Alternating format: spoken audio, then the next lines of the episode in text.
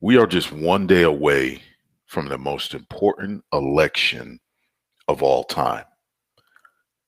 It's not even Republican versus Democrats anymore. It is literally good versus evil. Let's look at the Republican side. Yeah, Donald Trump, who a lot of people don't like because of his personal attributes. He's arrogant, he's pompous, whatever you may say. But, folks, this is not a popularity contest. Donald Trump was elected, he was hired to do the job of cleaning up the mess of this country. Not only was he hired, he's basically volunteering because he, he donates his presidential salary. Okay.